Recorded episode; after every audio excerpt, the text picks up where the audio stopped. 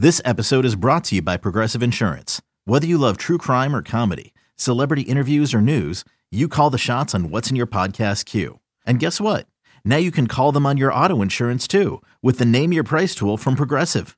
It works just the way it sounds. You tell Progressive how much you want to pay for car insurance, and they'll show you coverage options that fit your budget. Get your quote today at progressive.com to join the over 28 million drivers who trust Progressive. Progressive Casualty Insurance Company and Affiliates. Price and coverage match limited by state law. For years, they've been anticipating this moment. And the first pitch in Devil Ray history will go directly to the Hall of Fame. Celebrating 25 years of Tampa Bay Rays baseball. This is the Tampa Bay Rays 25th anniversary podcast.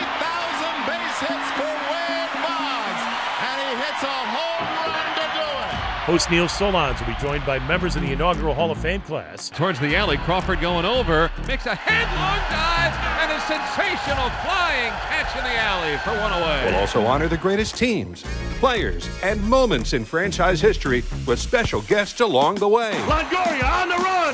He gets there. The Rays are going to the postseason. Swinging a ground ball to second. This should do it. Aki has it. Takes it to second himself. This improbable season has another chapter to it. The Rays are going to the World Series. Swinging a fly ball to right field, he's going to get it. Ben Zobrist is there, and Matt Garza has no hit. The Detroit Tigers. It can't happen again, can it? Swing and a drive down the right field line to the corner. It's gone. Are you kidding me? Dan Johnson with two strikes, two outs in the bottom of the ninth has just hit it out, and the Rays are tied at seven. There's still life. Here it comes. Swing a line drive down the left field line towards the corner. This one, it's gone! It's gone! Evan Longoria has just hit the Rays to the American League wild card. All the way to the wall. It's gone! A home run for Mike Brosseau and sweet justice in San Diego. Here's a swing and a drive, right center field. Back at it goes, bats to the wall. Get out of here! It's gone! It's a record-setting ninth home run this postseason for Randy Arozarena. Swing line drive right center. It's a base hit. Kiermaier around third. He scores the tying run. And now they've got a call between third and home. The ball gets away. Into score Arozarena. The Rays have won. Here's your host, Neil Solondz. Thanks so much for joining us. Our first podcast involving a Hall of Fame inductee. And this one is Don Zimmer, who spent a total of 66 years in baseball, part of eight decades, and his last 11 years of his career and his life were spent with the Tampa Bay Rays, and certainly a very deserving addition to the Rays Hall of Fame wing. And on this podcast, we're going to have several conversations. In a moment, we're going to hear from Soot Zimmer, uh, his widow, and also son Tom. In addition to that, you'll hear from Tom Foley, who was part of the induction ceremony as well. And beyond that, we'll chat with Chris Westmoreland. Chris spent a lot of time with the Zimmer family and, of course, is head of travel and logistics for the Rays as we speak. But we'll begin our conversation uh, with Soot Zimmer and Tom, and first begin by congratulating them on Don being put in the Rays Hall of Fame. To think that he was the first one, I think it's great. I was very impressed and very indebted to the Rays for wanting him to be the first one in. Maybe because he was the oldest one. I don't know. Tom? Same thing. I mean, you know, to say you went in ahead of Carl Crawford and guys like that, I mean, that's pretty amazing. I mean, it's it's it's an honor to be the first one. What does it mean to you on an individual basis as you sit here when you'll, you know, when you're going to be part of that ceremony? What will it mean to you personally? I know, and then I want to ask about what it might have meant to Don, what he would have said. very proud, very proud that he is in the Hall of Fame. Yes. Uh, I'm going to tell you something else that I've been thinking about. All those years he was in baseball, the thing that amazes me is every day he'd go in there and put that uniform on. Every day. And even when he was with the Rays, even though he wasn't a coach, he would go down and put the uniform on, hit fungos, then get back dressed again and sit up in the stands. Unbelievable to do that for 66 years, that, or almost 66. He was in his 66th year when he passed away. It, it was remarkable. How about you, Tom? Well, I mean, this for me, this is like you know we're we're we're done with baseball. We're all basically out of baseball now. So for me, this is kind of like the last hurrah. You know, I don't know how many times we'll ever be at the stadium for something in his name or whatever, but it's just the idea. This is like the culmination now of everything. What would he say uh, about this? Do you think you can probably hear his voice? What would he have said about a Hall of Fame and him being at the top of the list? He'd probably say, Me? Hall of Fame? well, um, even when they retired his number, I thought that was great. And now here he's going into the Hall of Fame. Uh, I'm really, really thrilled about it. He would say his classic line me, a 235 hitter, getting into the Hall of Fame. Why was this such a special place for him? Because I know as much as the Rays loved him, he loved them. Well, for, first of all, I've been all over this country with him in baseball, but to be here at home and be with the Rays, that was very special. For the first time in his life, he lived where he was, you know, on a ball team, and that to me that was great. But the, the Rays even hired him. I'll never forget when he went down. Can I tell this little story? Years ago, uh, Lou Piniella was the manager, and Vince Naimoli they called him up after he came home from the Yankees and re- more or less retired. Asked him to come down for for lunch. You know, baseball people they do. So he went down. When he came home, he said, "Mom, I'm working again." I thought that was classic. Mom, I'm working again. they hired him. Well, we we've told you this every year at this time of the year when you've come into our house that getting hired here probably extended his life some, without a doubt, just being around the ball team. Do you remember when he got hired by the by the Rays? Obviously, Sid remembers it bright as day. Do you remember what he might have said to you, or? No, I, rem- I, I only remember that he was going down, and uh, I think we all had an inkling that they had something that they wanted him to do. And I mean, it, it when I heard it, it wasn't to me a big surprise. I just figured, oh, they're going to say we want you to be around, you know, for special things or whatever. So I, it, it, to me, it wasn't a shock.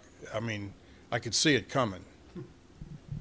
He won six World Series rings, but he also was part of the first World Series team that this franchise ever had. What do you, or what kind of stories did he tell during that year, and when did maybe he think that was a really special group? Well, I mean, for such a young team, and anytime you go to the World Series is great, but this was a young team going to the World Series. He just thought it was, you know, and I wanted to go to the World Series when we went to Philadelphia. and he said, Mom, you better not go up there. Those fans are pretty rugged. I went everywhere. yes, proud to be in the World Series, yes. Do you remember anything about that year or anything that stands out? I mean, you were you were obviously working in the game at the time too. Yeah, I mean, I always had uh, I always had the Rays to have to do reports on their ball club because I always had their organization. But you know, it was just um, they've had so many multiple years now where they were really close. So it's just a matter of one bad month or one bad week that might might knock you out. But it didn't surprise. They kept getting close, close, close and just coming up short. And it's happened multiple times since, too. He had a way with young players. I remember them always bringing him to the backfields in spring training, and especially Longo. What you still text with him? Yes. What is that relationship? Why was that relationship so special between them? Well, I'll tell you, uh, we were coming home from a trip, and uh, was it an All-Star game? Well, anyway, Longo was at the airport and we gave him a ride home. And I can remember I drove and Don turned around and was talking to Longo the whole time home. And from then on, they they were very close. And and Longo is still, he still texts me. is there anything that you think like why? You know, some people just click, but what made the two of them so tied? Well, that's a good question. I I don't know because oh, and I know they played cards together. You know, they did different things together. Uh, what is that card game they play? Cribbage. Yes. the old. Did play cribbage. What, what, Tom? Do you remember ever talking to your dad about Longo and, and just what made him special? What what you got to remember was is is my dad was used to go between the manager, which it could have been Maddon at the time, mm-hmm. and and you had young players, whether it be Crawford or certain ones, uh, B.J. Upton in particular, that were having their troubles either with the manager or whatever because they weren't hustling, whatever it might have been. He was always the go between. So the young player clung to him because he had to talk to him as the father figure to straighten out anything you know the guy was doing wrong. And they would always, always take his knowledge of what he was talking about and you know try to do the right thing from that point on. That was what he was used for. That was perfect at the time for those players. So those players always have that feeling towards him, like almost like a grandfather, feel, you know, feeling. And it wasn't only the players. Um, Matt Silverman and Andrew Friedman both told me all that young. yes, they were, all, they were all young too. So they were just like the players. They were breaking themselves in as front office people. So yeah, everybody was young, and everybody has somebody that's a mentor. So I mean, he was kind of like that person in the background to each one of these type of people. Do you remember talking with Don at all about Andrew and Matt over the years when when he was in there and what they meant to him? Oh, I'm sure I did. Uh, I can't. Uh, you're talking to a 92 year old lady here. You want me to remember back nine years of when he. but uh, I know he got along great with all of them, and I'm sure you know they they talked a lot together.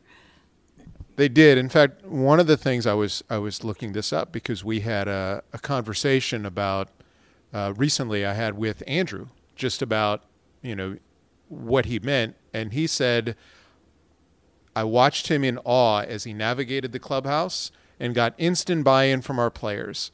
Um, he went so far over and above the advisor title. We were fortunate to get to know Zim, his incredible wife Soot, and their last chapter. Um, what does that mean to hear something oh, like that? That means a lot. That you're quoting that from Andrew. I think that's wonderful. I'm thrilled that they thought that about Don, that, that he navigated the clubhouse, and that was his job when he was with the Rays.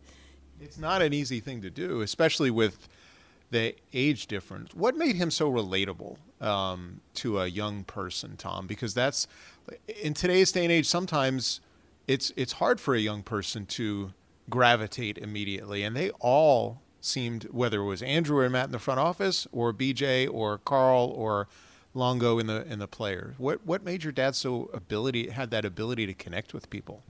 You know, um, he, he, came up in an era where, uh, you know, players were tight, but you always had agitating each other, but in in great fun. Almost like nowadays, you can't do any of this kind of stuff. But that, uh, he was able to do that with the young players, and oh, they just ate it up. So I mean, these are all things that that he would do with the young player aggravate them, beat them in cards, oh, just, you know, and they would go crazy. So that these are these are the kind of things that baseball players do with each other, young and old, from the very oldest to the very youngest. That's why. Who have you heard from since it was announced that Don was going into the Hall of Fame? Who were maybe some special phone calls you might have gotten along the way, and what have they said? Because I know you keep in touch with a lot of people still. Well, I, I I told Longo about it, and I said in the write up, they said, You're probably going to be in uh, when you retire a cinch because he was so popular here. And he said, You deserve it, and so does Don deserve to be in the Hall of Fame. I love that. well, I, I get, I, I've gotten texts just from, you know, the local friends that saw it on the news feed or something like that. So, yeah, I, I've heard it from, you know, different guys around town I see your dad's going in, you know. So texts from different people, uh, you know, acknowledging they saw it the other day. Do you still hear from? We I think we've talked year after year about the Joe Torres and and folks like that. Do you still I chat with them? I hear from Jimmy Leyland every couple of weeks, and uh, once in a while from Joe Torre. Yes. How, what does that mean to you? Because I, I think in all of this, um, as we sit in your home, um, you're as an important part of this as anybody. I, I almost think this is your Hall of Fame as much as it is Don's Hall of Fame. Well, to think that they would take the time to, uh, you know, to to in, get in touch with me, uh, it makes me feel real good. Because when you get as old as I am, I keep saying that, but I can still laugh. uh, well, that that makes me feel good. But we were a team, and I went everywhere that he played ball, and he was. I didn't know until his memorial service, which the Rays put on, and which was great when Dwayne said he was with 14 different clubs. And I've got scrapbooks I can show you from every year that he played, managed, coached. I didn't realize he was on 14 different teams, and we were all over the country. And this is the old, I know it's different now. I mm-hmm. don't think the wives drive like I did all across the country. And, but, you know, it, it's a thrill, and, and to think that they would honor him and think I was part of it is great. Do you think the same, Tom? Because this is honoring a family. I almost consider this like a the first family of the Rays in some ways. Yeah, people today they they don't understand what what uh, how it used to be, and you know the money wasn't great back then and all that kind of stuff. So people don't understand when you tell I, I tell somebody at one of the kids' little league games and we're talking, you know, they want to talk baseball, that when he played the minimum salary was four to six thousand dollars at one time. That's like they can't they can't believe that. That's not even meal money nowadays. So I mean, you know, things like that going back from way far back. I mean, it's like night and day of what how you lived and what you went through back then to now. Do you remember much about the long drive you would take cross country because he got traded once in season, right? Oh, I'll never forget. Yes, we were back with the Dodgers the second time as a player. And as soon as the kids were out of school, I drove to LA. He went on a road trip. I was there about a week, got the apartment all fixed up. And all of a sudden, I see he got traded to Washington, D.C. and I had to go from LA to Washington. But I loved it all. I didn't mind, you know, I, that was my job. I was, you know, I drove and it, like he like Tom said, it's a different era. They they didn't, but we had fun and and we made it, and we're here today. Without cell phones, you did it. Without oh. anything, right? I mean, it was. Yeah, no cell phones. I know. I can remember one time I was going to drive to New York, and somebody said. Uh, what if you break down? And, and I said, well, I'll call AAA. And well, how are you going to call when you don't have a cell phone? This is when I got my first cell phone. this, this was just a few, you know, towards the end of his career driving north. And you're right. Luckily, I never broke down. Do you remember many of those drives as a kid, Tom? The, the one for, to, to L.A. right after you got out of school, and we were just kind of like making friends at a pool, you know, that we were at the apartment. And then you turned around a week later and you had to turn around and pack the car again and go all the way across the country. And I think we were sick too in the car. Hmm. and I mean, man, that was bad. That's that's a long way. So I mean, we had to do that. That's what we did. What do you think is really important for Rays fans because we have new fans every year to remember about Don? Because a lot of them don't know as much as, let's say, I or some of the other people who did know him did. Well, I think only the older ones would remember him. You know, like when he played and and so forth. Uh, I hope they do, but but he put in his time. Uh, he really did, and he loved every minute of it. Is that what stands out to you, Tom? Just his love?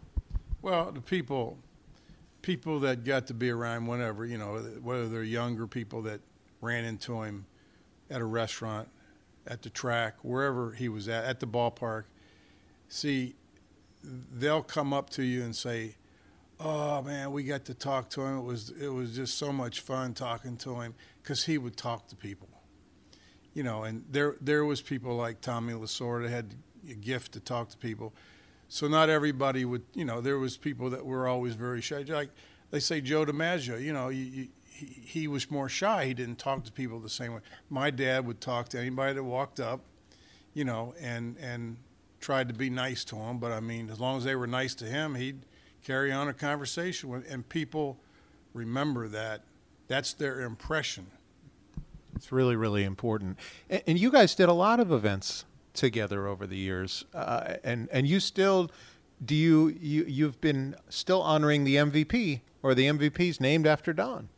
I've been asked to do a lot of things for to represent him. I was supposed to give out a scholarship yesterday morning, but I I just couldn't do it at nine eight o'clock in the morning. I was supposed to be up at the Philly complex to give out a Don Zimmer scholarship that the Rays actually sponsor. But I said I just it's a little early. and that's the Clearwater for Youth sponsorship that they have. That It's actually, uh, it's actually inside the concourse of the ballpark, open air, but they actually do a good job. They, you know, beautiful breakfast, big, big buffet, and the school kids come with their parents that are getting these awards and stuff. And it, it it was very nice last year. It's just that we had so much going on here in the last couple days with my sister leaving, and so you know, it just didn't work out this time. But those those awards, the awards that are named after him, the MVP, the Clearwater for Youth Scholarship, what does it mean to still have his name attached to things like that? Well, that is nice that his name is attached because it is then it is said every year or, or you know and many times to keep him still kind of like alive. Yes, I love that. I really do. And for you, Tom? I just hope the kid, girl or guy, that gets their award, I just hope they're reading the program so they know what they're getting it for and who it's from. That's all I care about is do you know what this is? And I'm sure the players of the team know when they win that MVP award. Well, yeah. That too. They do because there's pictures in the clubhouse and there's all kind of things they see. So, yeah, they know, but a young kid doesn't know. You mentioned the scrapbooks. You still have so many things in this home of yours that still help. I mean, not are shrine to Don almost. Uh, it's funny you should mention about the scrapbooks. I got about 70 of them. And there was an article written in the Times years ago about the scrapbooks. And somebody called me from the big Hall of Fame and said, What are you going to do with the scrapbooks? And I said, Well, probably build a fire. And they said, No, no, no. Send them to us because you probably have stuff in there that we don't have. They like all the memorabilia from everywhere, you know. But I thought that was funny. But yes, I still have all the scrapbooks. And I love doing that. I started when he was in high school. Can you believe it? Every year I got one. Some of them, when he was a, a coach, when he was manager, it took two year, two books. to, because as a manager, your name gets in the paper probably every day, not always as a player.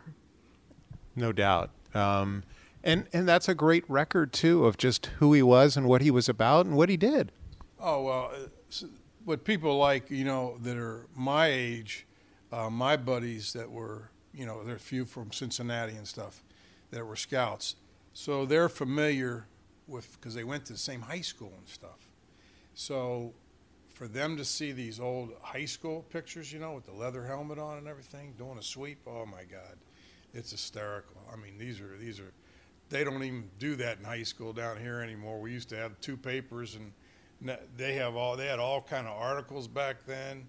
Unbelievable to see that stuff. So your family, how many grandkids, great grandkids are there now? And and I would assume that you keep pretty close tabs on all of it. I have four grandkids and five great grandkids. And they're probably still coming. I don't know. How much does that part of your life now? Is that basically beyond the fact that obviously you you remember and we all remember Don? How how important are they to you? Well, my daughter just was down for a visit. Uh, she was born and raised here, but now she lives up in New Hampshire, and she was just here. That is why we didn't go to the scholarship thing yesterday. It's when she was leaving, and you know, it was just too much going on. Her daughter is a uh, college softball coach, and we just spent the weekend going to South Florida for college softball games. And this old gal can only do so much, and so I, I just that's why I didn't go to the scholarship thing yesterday. How much does she mean? Because I think we've talked about her a lot over the years. Uh, the success she's had the, the uh, in coaching softball. Oh, I, I when we were at the games, I thought many a times if Don was only here to be seeing her on third base giving signals, he would get the biggest kick out of that. You know, because he did it so many times when he was a third base coach. Yes, he would be so proud that he did get to see her play in college, but he didn't, not the coaching. Yeah, do you feel kind of the same way, Tom, when you see? He, he would have been, uh, he would have been over the moon to see her coaching, no doubt about that, and he'd have been, he'd have just been laughing to see all the little kids playing their softball and, and baseball. So, you know, and that's just getting in full swing with all the great grandkids so I mean, uh, man, he'd have been. I wish he could have seen, you know, something before he was gone. Yeah. Are all of the great grandkids playing either baseball or softball now? Yeah, well, we, my my sister, you know, my sister's kid and her her grandkid, she plays sports up in New Hampshire. She, so they're all in the same age group between seven and ten. Um, so they're all either an eight and under or ten and under softball or baseball. And uh, of course, our season's already started down here.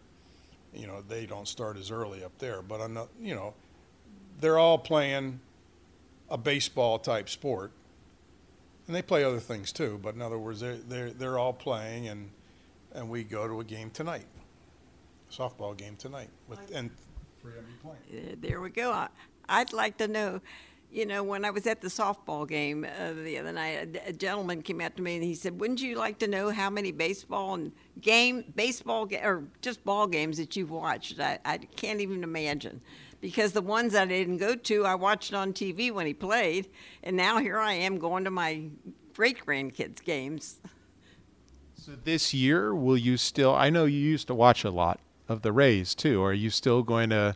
Have the time with all you have with the grandkids and great grandkids oh, to watch? I'll, I'll, watch all their games on TV. I'm not saying I'm going to be there because that's. I put my time in going to the ballpark. I don't think I could make that as you know as often as they play, but I never miss a game on TV. The Rays. Hopefully, this is a 25th anniversary. They're looking to make the playoffs for the fifth straight year. It would be kind of nice, almost fitting, if the year that Don went into, you know, started the Hall of Fame, that that's the year they win it all. That would be that would be really something all tied in together. That would be a you know another thrill, no doubt. And I mean, I'm sure they hope for something like that to happen too. No question about that. As we get set to close this, um, what does all this mean to you? You know, what when you think of all the things that Don accomplished and what the Rays are doing, what's the most important thing to you? Well, I'm just thrilled that he his name keeps coming up and he keeps he's keep being honored. I mean, this this is quite an honor, Hall of Fame, and and uh, he would be thrilled too if he was here. But then I wish he was. But anyway, uh, it just goes on and on, and this keeps me into baseball. All all the family that was contacted that live, you know, in the Tampa Bay area, basically, every one of them wants to be there. So that tells you they all they all feel the same way. So every one of them wants to be there. Well, we look forward to having the Zimmer family on the field, and we look forward to this day uh, and just having Don in a Hall of Fame. We thank you guys so much for being with us. Thank you very much for asking us. Thank you, Neil. You know, we chat every single year since Don's passing about nine years ago with both Soot and Tom Zimmer, and great to catch up with both of them and certainly appreciate the time and the conversation. It's blazing hot outside. You get in your car to turn on the AC to get cold air pumping, but it blows hot air out. This issue is commonly caused by low refrigerant due to leaks in the AC system. You want an easy, all in one solution. that will restore the cold air in no time. AC Pro Recharge Kits make restoring cold air easy for even those with zero DIY experience in less than 10 minutes. Save time and money versus going to a shop by picking up an AC Pro Recharge Kit today. Be a pro with AC Pro.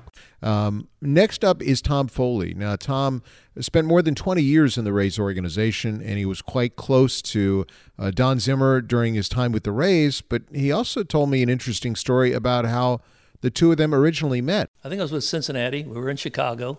He was the manager of the Cubs. Never spoke to him, knew who he was, but never spoke to him. And he walked up to me. Uh, well, I was I had a couple good series against the Cubs. Uh, I, I, I, swung the bat pretty good. And he walked up to me in, at the batting cage and he goes, Hey, Foley. And I said, Mr. Zimmer. And uh, he goes, uh, We're going to tell you what's coming tonight. I go, What? And he goes, Well, we're not doing very well with you not knowing, so we're just going to tell you what's coming tonight. Would you rather have that? I go, I look at him, he just smiles at me, and I just, I just started laughing at him. He just started laughing. But yeah, that was the first meeting we had. Yeah.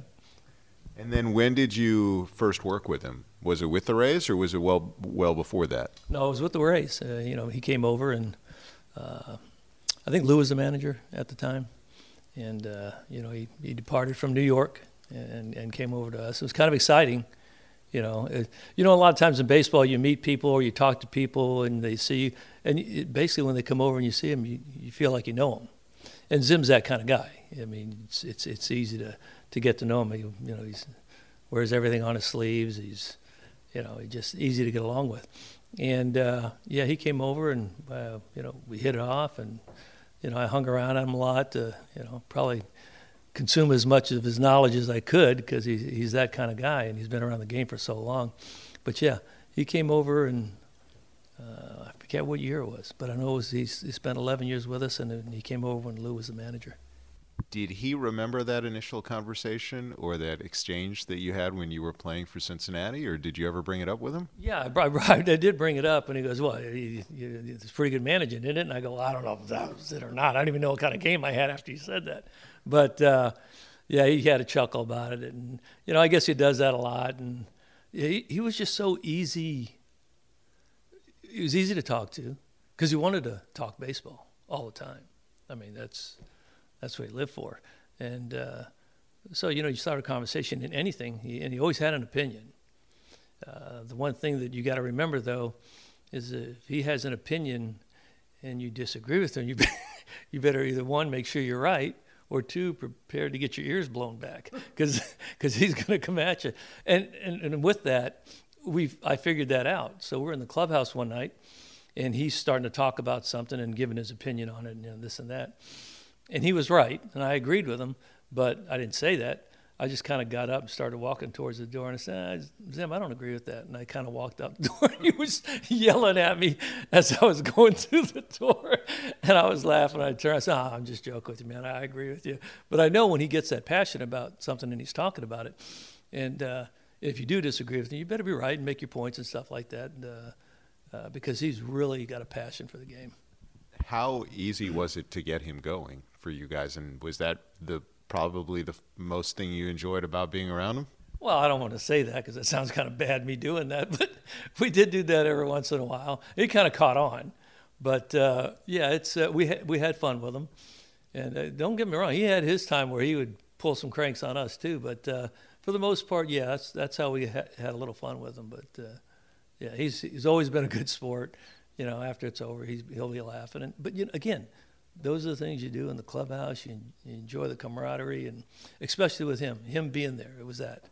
You were there in obviously a lot of good years, some really good years, and I had talked to Soot and Tom about this. He related so well to Evan, to BJ, to Carl Crawford. Do you remember how he did that, and and what made him, at his age, so easy to connect with them?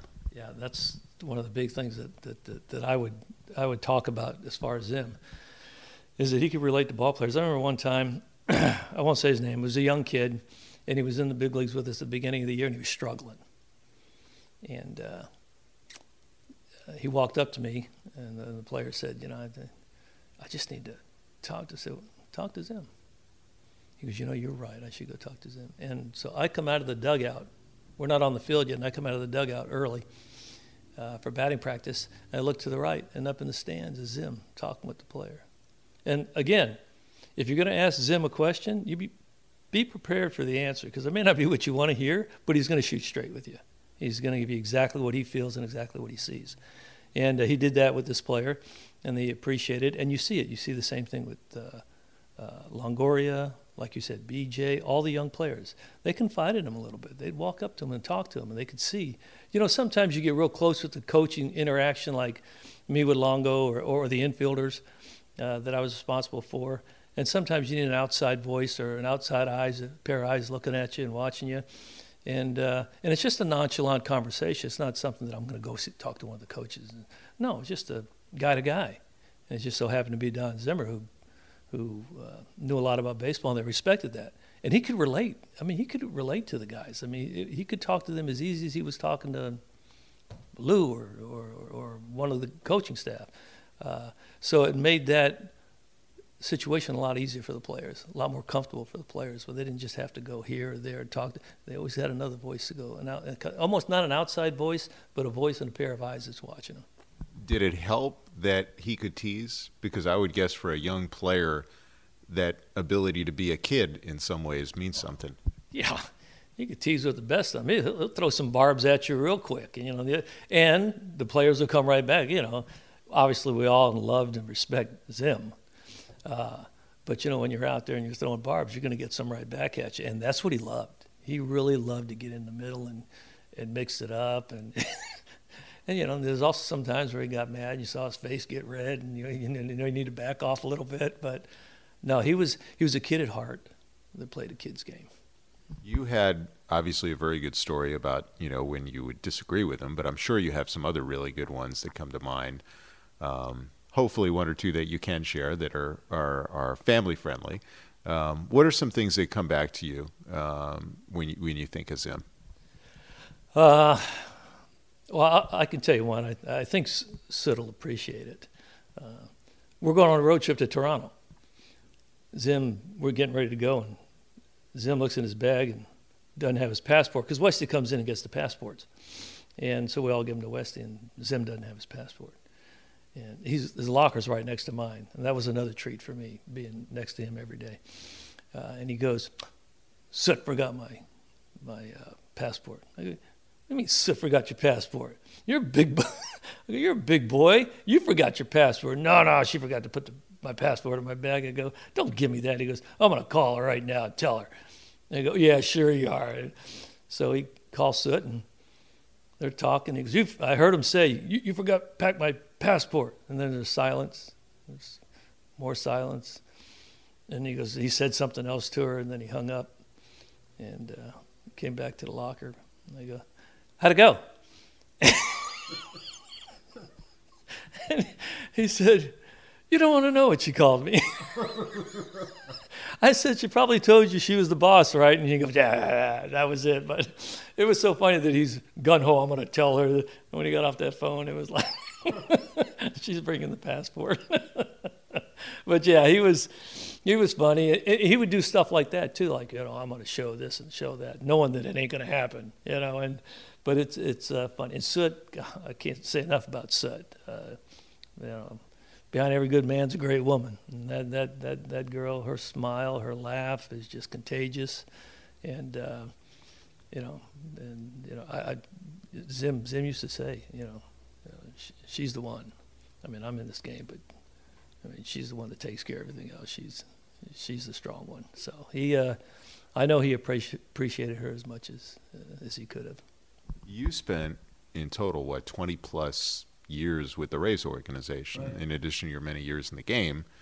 What do you think Zim meant to the organization overall with the 11 years he put in there? Yeah, I thought about that. um, one, you know, what, 60 plus years in the game, 65 years in the game. I think it spanned it over eight decades. Oh, you talk about being in the game for. I know he was his first year because he would talk about the Dodgers and how he came in in '49, and and when he said '49, I kind of whoo, yeah. I thought, oh, you're old. and uh, he would talk about those days. And I mean, you're talking about the Dodgers in 1949 and 1950, you know, in the 1950s, and and here I am sitting with a man that that's done that and and and uh, uh, relating with him. Uh, but he, um, you know, he's been he's seen so much uh, in the game. He's seen the game change, uh, obviously, uh, and but he just, like you said, he could relate.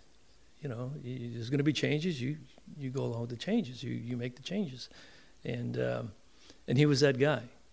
He was a baseball guy. He he was going to be in baseball for as long as he you know was alive, and and he and he was. Um, and he, he, I tell you, if, if he was living today, he, he still wouldn't be taking the uniform off. The uniform still be on him. That's the person he was. He loved the game. He gave a lot to the game. and gave a lot. The game gave a lot to him, and he said that. Uh, and he said, "There's no place I'd rather be, no place than at the ballpark." So uh, when he came over to the organization, uh, it was Zim. You know, I mean, everybody knows Zim, and we have Zim in our organization now. Uh, it was an addition that uh, was, and again, he was there when we stunk it up for a few years, and then uh, we brought Joe in, and uh, we started winning, and you know he added to it. I'm not sure, but I I want to say that he was the one that was talking about the uh, safety squeeze, and we did it like 17 times in one year. You know, and, and Zim would always say, "You can't defense it." There's no defense against it. And I go, I'll figure one out. And he goes, You can't do it. And, uh, you know, we'd argue about that a little bit because I'm trying to be the infield coach, seeing how I can figure this out. And he goes, If you do it right, there's no defense against it. So, uh, and it, he was pretty much right because we did a lot. Uh, so I mean, he he added those those little things, uh, even the little thing, little twists and turns that we may do something, just try and do it differently, and he had those ideas.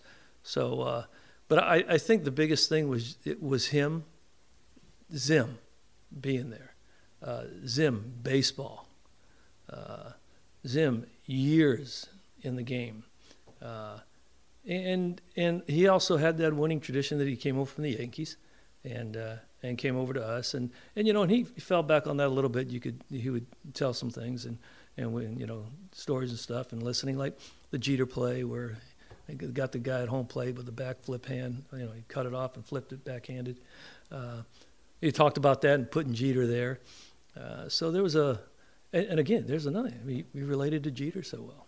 I mean, guys on, on, on the Yankees when he was over there. So his passion for the game, his how easily he can relate to players, how easily he can talk to old players, younger players, retired players, coaches, managers, all respected him. Did he bring a certain level of added credibility, do you think, to the franchise in a time when it needed it to a point?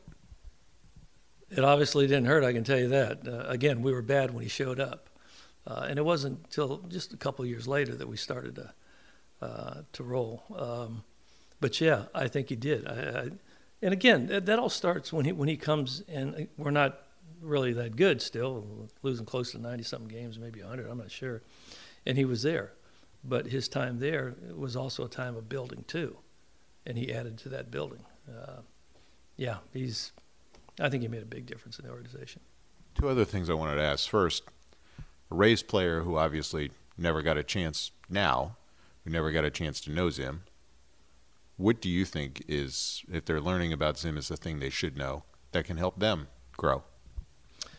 I don't know. You know, they got, they got a good chemistry in the Rays clubhouse. At least it looks like that on TV. Uh, I haven't been in there, but it, it, it, they seem to all gel together. Uh, they seem to all have fun, especially Randy Arozarena. Uh, saw that the other night, and he.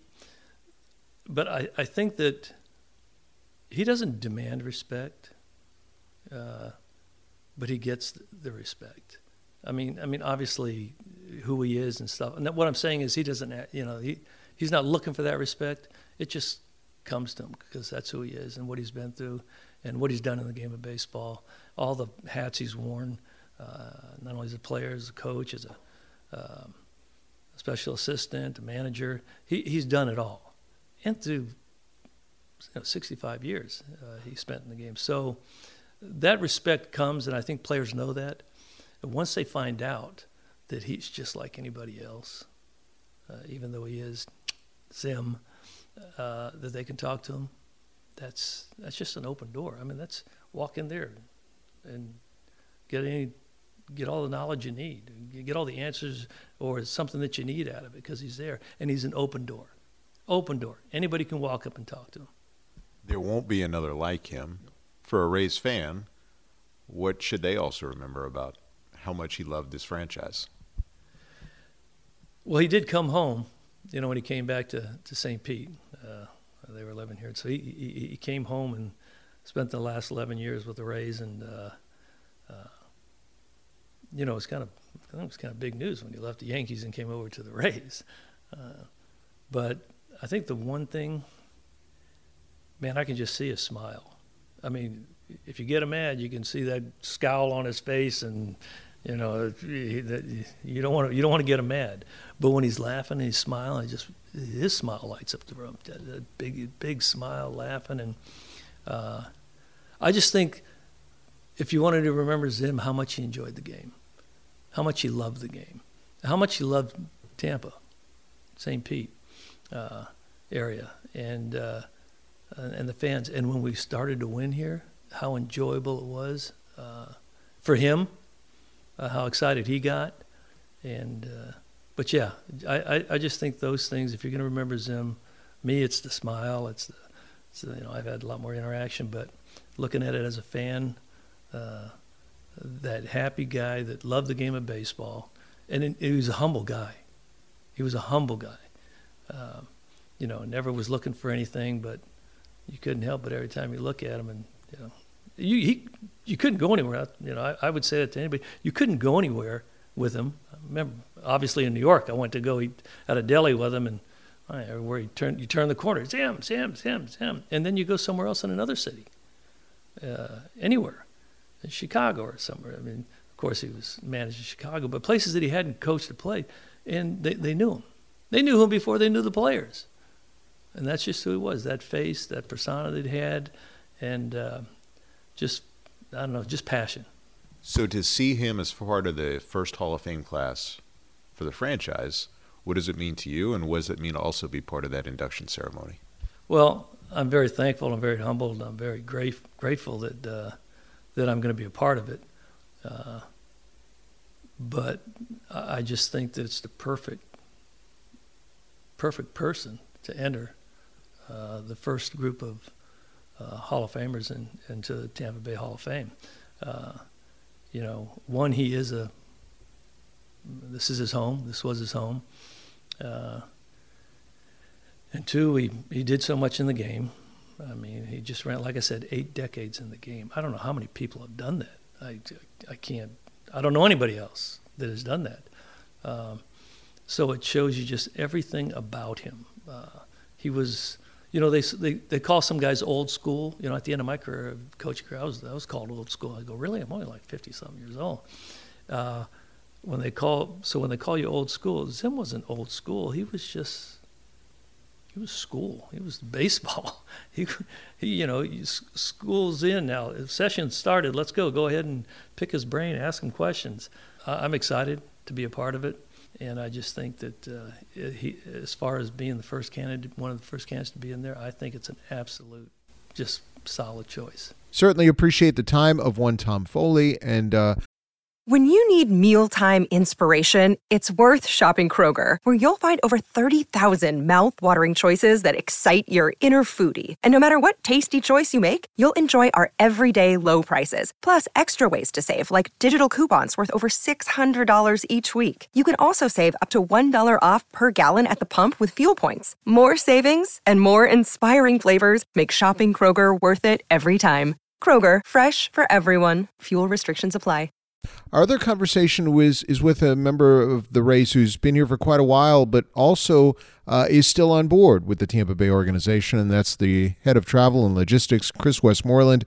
He's kind of seen a little bit of everything, and he's particularly close uh, to the Zimmer family. And we asked how that relationship came about.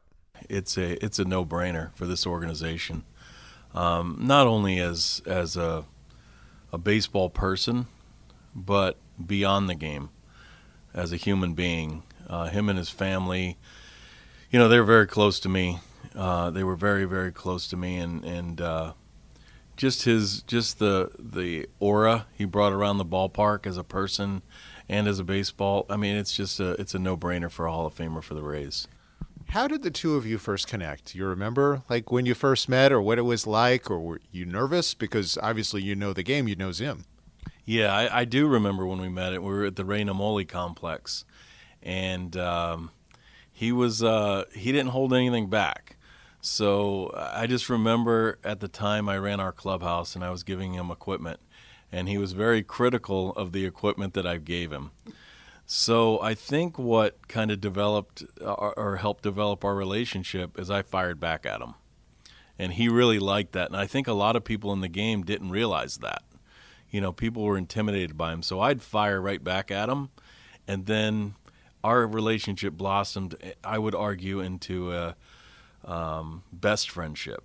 Um, you know, I learned so much from him, not only baseball wise, but life wise. Um, the experiences he's been through, and you know, it it just blossomed into something special for me. Tell me what he taught you about life and how he made you a better person. You know, he he taught me that like, don't take anything too serious, because there's always people that are worse off. There's, you know, he he always said, you know, I've always had one paycheck, and it was baseball, and there's people that are working a lot harder out there for less money. And he always he always i mean he said it on a regular basis. Um, whenever i was stressed out about something he could always tell and he would say what are you stressed out about you're working in baseball so i think it made me realize like you know we're really fortunate to be able to do what we do whether it's a player or a staff member coach or anyone in the front office and that meant a lot to me what are some good stories maybe that you have and are they mostly off the field, or are they, or, or are they at the field? Oh, there's a little bit of both. I, I remember. Oh, there's several stories. I don't think you have enough radio uh, radio time to talk about them, but a couple of them is he was an extremely, extremely uh, competitive guy. So we would play golf every once in a while, and this was earlier in, in his career, um, and he could hit it. He could hit it right down the middle. It wouldn't go very far, but it hit it right down the middle. And he'd always give me a hard time because I'd hit it 320 yards, but it'd be in the woods. He's like, Here I am, an 80 year old man, and I par, and you double bogey. And look at you. You're a big, strapping young man, and you hit the ball like you do. And um, I, my years are past me, and here I am beating your butt in golf. So golf was one thing that there was a lot of talk, but probably the funniest story that I've encountered with Zim is we had an off day in Boston. So he invited uh, myself, a couple of our coaches, a couple of our staff members to Mohegan Sun, Mohegan Sun Casino. So we get a car and we're in a limousine and we're driving. And all of a sudden, we hear Zim yelling and screaming on the phone. He's yelling, and, and we don't know what's the matter. And all I heard was, She won't let me get a word in edgewise. And he hangs up his cell phone. So we're all, I mean, we're intimidated. We're not saying anything. And all of a sudden, I look over at Zim, and he puts his hands over his eyes and he starts grinning. I said, What are you grinning about? He says, I just went on and on yelling at my wife, and it was a voicemail.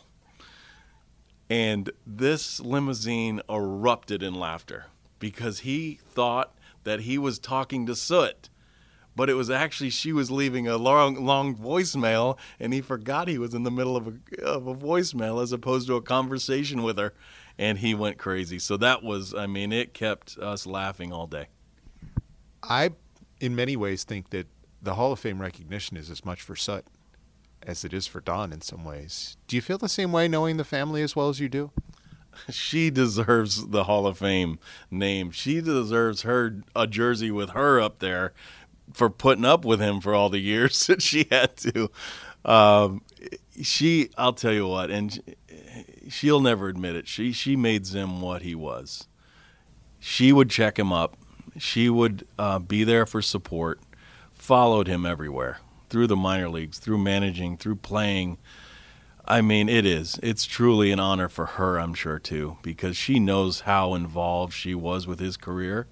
And if he was here today, he would, and he would, if he could say something uh, about this induction, he would say, I owe it all to Soot. How often do you think still of Don? I mean, it's nine years after the fact, and do, do a lot of memories flood back to the fact that he is being inducted? Uh, I think about him all the time. Um, there's just so many things we did, like around the clubhouse. You know, we used to sit in the coach's room and talk about the game, and he would be three innings ahead of everybody. Um, I think about it all the time watching the game. I think about it when we go to Boston um, because I could never beat him in gin, gin rummy, and he would definitely um, remind me of that every time we went to Boston. Um, and I still have his number in my cell phone because I'll never delete it because he meant he meant the world to me and and uh, yeah I do I think about him all the time and and luckily with this induction the Rays will be able to think about him every day too. The thing that stands out to me also is that he was so inclusive because it didn't matter whether you were someone in the clubhouse, on the field, off the field. He really was engaged with everybody. He was, and a lot of us really, you know, that was one of the things that really stood out. It didn't matter who you were. You could be the uh, the best player in all the major leagues, or you could be a trainer, clubhouse staff, bat boy. He engaged with everybody. He joked with everybody, and I would argue he taught somebody something every day. Is there anything else that you know you think is important for, let's say, a fan who didn't know Don and will see his his uh, plaque in the Rays Hall of Fame uh, and and want to know more about him, what do you think is most important to know? I think, and I think a lot of people that have been around Zim will tell you this. He was a big teddy bear. He was an emotional guy. Um, he loved his family more than ever. He loved Soot and the kids and grandkids, and he talked about them all the time. Um, but that's one side that the fans don't see. They saw this this you know argumentative, gruff, uh, you know the kicking of the hat and the as a manager spitting the tobacco. But what they didn't see is the truly loving guy he was. If I ever had an issue going on, personal issue going on, he was always there for me, and he would. He, he may not he may admit that he doesn't have the best opinion, but he always gave one, and he was always supportive of of the people around him in this game, and that's what I think the fans don't may not know. The ones that w- weren't close to him is he had a very emotional side, and he loved more than people think he did. Wonderful conversations with Chris Westmoreland as well as Tom Foley and Soot and Tom Zimmer, and we certainly appreciate all of their time on the podcast today. We will have separate podcasts for each of the Rays Hall of Fame inductees, of course, the others being Wade Boggs and Carl Crawford. And we'll have future 25th anniversary podcasts during the course of the season, and we hope you're looking forward to that. If you ever have something you want to hear on our podcast, always tweet us at Rays Radio or also at Neil Solondz. Thanks so much for listening. We will chat with you soon.